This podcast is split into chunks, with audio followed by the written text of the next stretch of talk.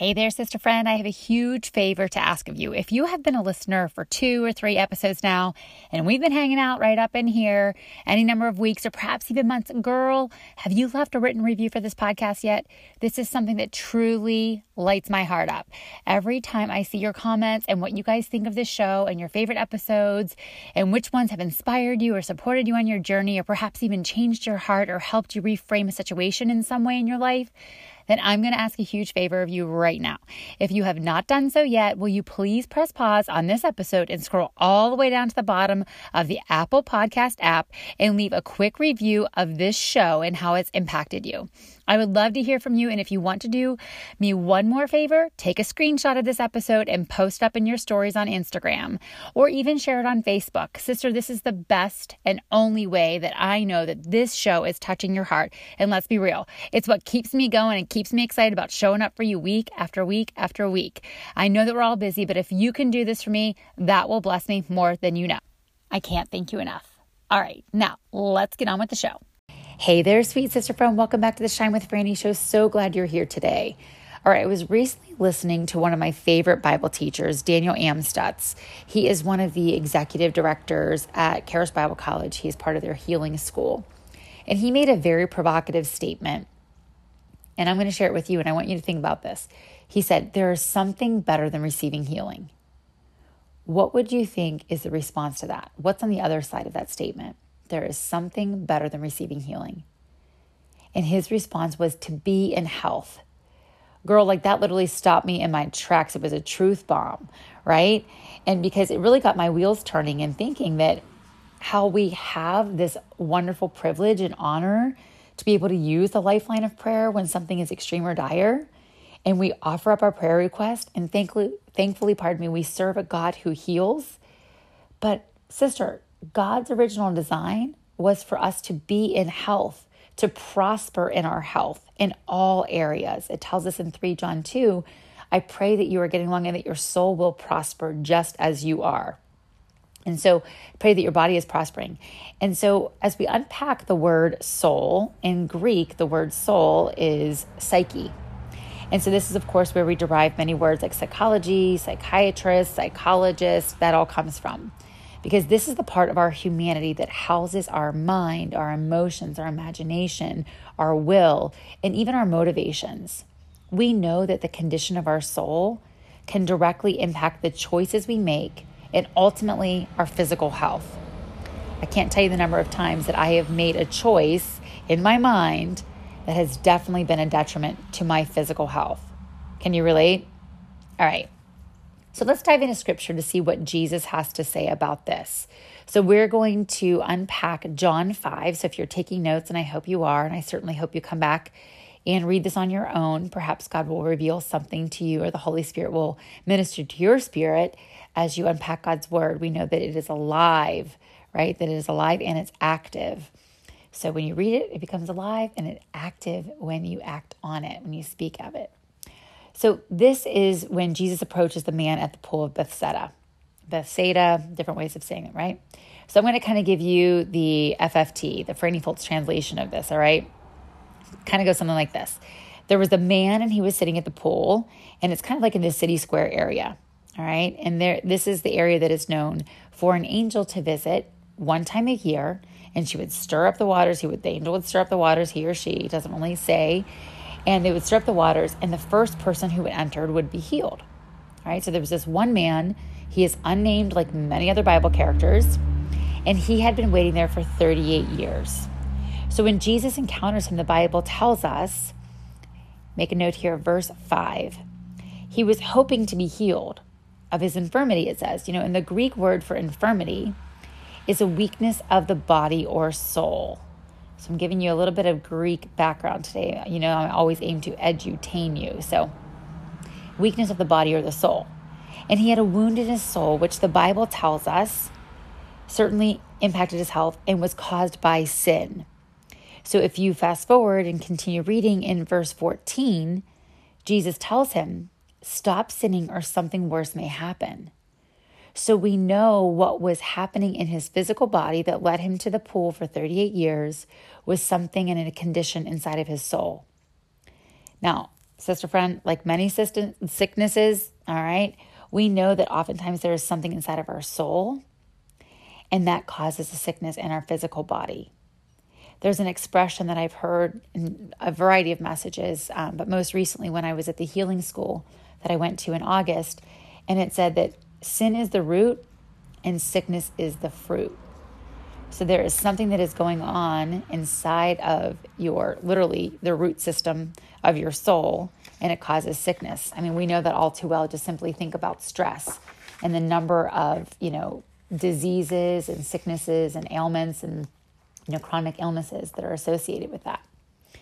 So I know that bitterness is oftentimes a root of that jealousy, unforgiveness, worry, all of those things, oftentimes all those emotions, if you will, oftentimes have tangible manifestations in our body. And sometimes even things like gossip or gluttony or adultery, things that are perhaps more on the tangible or visible side of things, can certainly eat us alive. You've heard me say this before, and it's certainly worth repeating. It's not always what you're eating, but what's eating you. So, knowing that I focus a lot on health, it's not always the food that you're eating, but the emotions and the connections to things that are going on inside of our souls. All right, so thankfully, Jesus offers both healing for our bodies and souls as well as miracles when we need it. But as I mentioned at the very beginning, we know that God's original design was, for us to be in health. I'm currently reading a book with our membership group, and the author writes this. I think this was just so powerful and so relative. It says, If you belong to Jesus, you should expect miracles. Y'all, Jesus performs miracles, signs, and wonders. And therefore, as heirs, we have that very same power to perform those miracles and those divine acts just like he did dive into Acts 2, verse 22.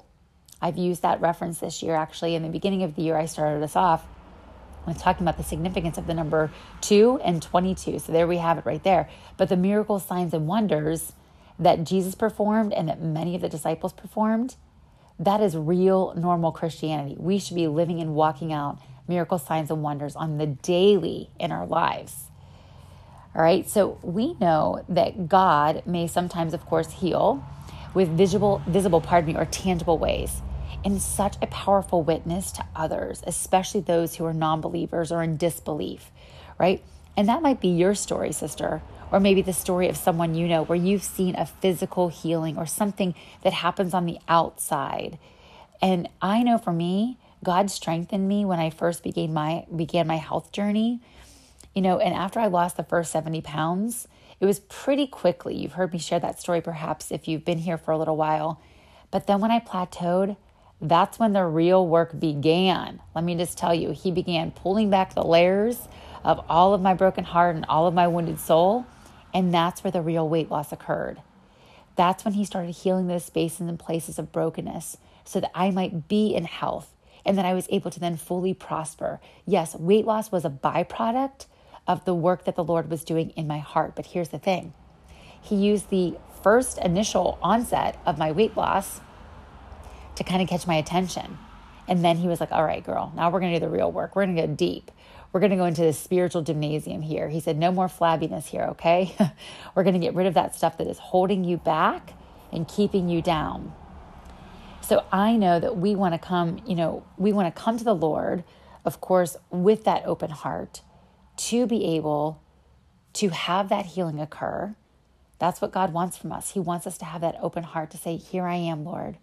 I surrender. I trust you with all.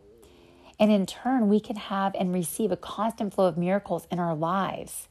He wants us to operate from an overflow of favor. He wants us to be able to use His name and say, you know, to God be all the glory. We will be able to proclaim, It is well with my soul. I love that Christian song, you know, that hymn, that old school hymn, and it is well with my soul. It is well. We are well. We are whole. We are healed. We are walking in our health. We want that 3 John 2 experience to be a constant way in which we operate and live our lives. Not that just we're constantly going and seeking and striving for healings and miracles. We want our lives to be a constant prayer and one constant overflow of miracles in our lives. So, sister, are you praying for a miracle? I want you to just sit and think about that for a second. Is there something you have been praying and waiting for? Well, we know that Jesus' name is above every other name, and that miracle is available to you. We know that healing is available to you. But let's sister, let's put our hope in him, the one who heals, our Jehovah Rapha.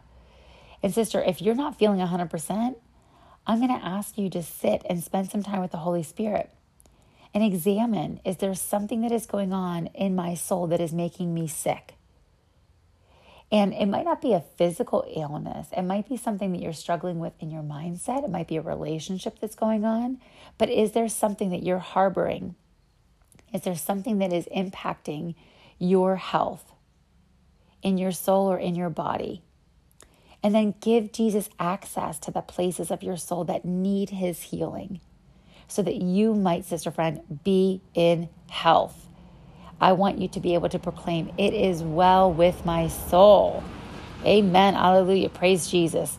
All right, sister, if you're ready to learn the process of healing and perhaps even receive a miracle, we've had this happen at different retreats here before. I'll tell you that. Then those are but a few of the tools that we are going to be unpacking and putting in your toolkit so you can have those for when you need not only your own health or healing, but when someone else in your world needs health or healing. Come to the Equip Retreat. It's in October, it's in Florida. You will walk away healthier, stronger, and more confident. I promise you that you will go and be able to help others. You will be fully equipped to help them receive a healing and to be able to walk in health too. Sister friend, I pray this blesses you. I pray that I see you there. I can guarantee you that anytime you invest in your spiritual health, you will always receive a yield. There will always be fruit that will come from the seed that you've sown. So I pray that blesses you. I pray this message blesses you. If this was something that you feel like would help someone else, share it with her, share it with him. It can be either she or he. And of course, let me know. I always love hearing from you guys. And finally, don't forget to join us over in Free and Favored. We've got lots of fun happening over there in our private Facebook group. So I would love for us to connect there and for us to get to know you better um, or forget to know each other better. All right. And then, of course, don't forget on socials, Shine with Franny on Instagram and Facebook. All right, sweet sister friend, until we meet next time, keep on shining.